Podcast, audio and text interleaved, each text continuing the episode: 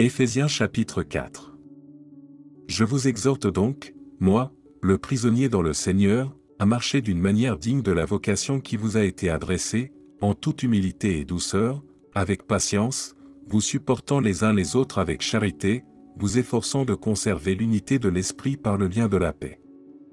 Il y a un seul corps et un seul esprit, comme aussi vous avez été appelés à une seule espérance par votre vocation, il y a un seul Seigneur, une seule foi, un seul baptême, un seul Dieu et Père de tous, qui est au-dessus de tous, et parmi tous, et en tous.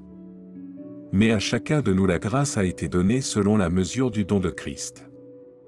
C'est pourquoi il est dit, étant monté en haut, il a emmené des captifs, et il a fait des dons aux hommes. Or, que signifie, il est monté, sinon qu'il est aussi descendu dans les régions inférieures de la terre? Celui qui est descendu, c'est le même qui est monté au-dessus de tous les cieux, afin de remplir toutes choses. Et il a donné les uns comme apôtres, les autres comme prophètes, les autres comme évangélistes, les autres comme pasteurs et docteurs, pour le perfectionnement des saints en vue de l'œuvre du ministère et de l'édification du corps de Christ, jusqu'à ce que nous soyons tous parvenus à l'unité de la foi et de la connaissance du Fils de Dieu, à l'état d'homme fait, à la mesure de la stature parfaite de Christ.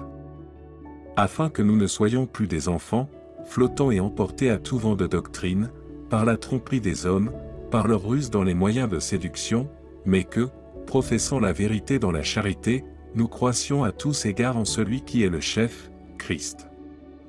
C'est de lui, et grâce à tous les liens de son assistance, que tout le corps, bien coordonné et formant un solide assemblage, tire son accroissement selon la force qui convient à chacune de ses parties, et s'édifie lui-même dans la charité.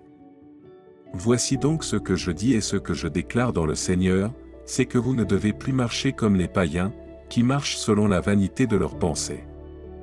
Ils ont l'intelligence obscurcie, ils sont étrangers à la vie de Dieu, à cause de l'ignorance qui est en eux, à cause de l'endurcissement de leur cœur. Ayant perdu tout sentiment, ils se sont livrés à la dissolution, pour commettre toute espèce d'impureté jointe à la cupidité. Mais vous, ce n'est pas ainsi que vous avez appris Christ, si du moins vous l'avez entendu, et si, conformément à la vérité qui est en Jésus, c'est en lui que vous avez été instruits à vous dépouiller, eu égard à votre vie passée, du vieil homme qui se corrompt par les convoitises trompeuses, à être renouvelé dans l'esprit de votre intelligence, et à revêtir l'homme nouveau, créé selon Dieu dans une justice et une sainteté que produit la vérité.